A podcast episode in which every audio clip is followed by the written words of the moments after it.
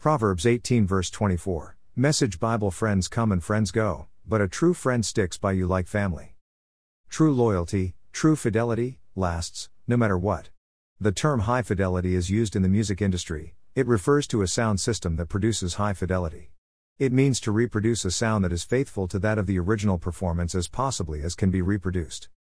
This degree of fidelity, or faithfulness, is difficult to achieve, in life as well as in sound systems. Oh, that we could all be high fidelity in our walk with our Lord and our friend. Even if we can't be a faithful reproduction, we all should aspire to be a faithful follower in the way in which we live.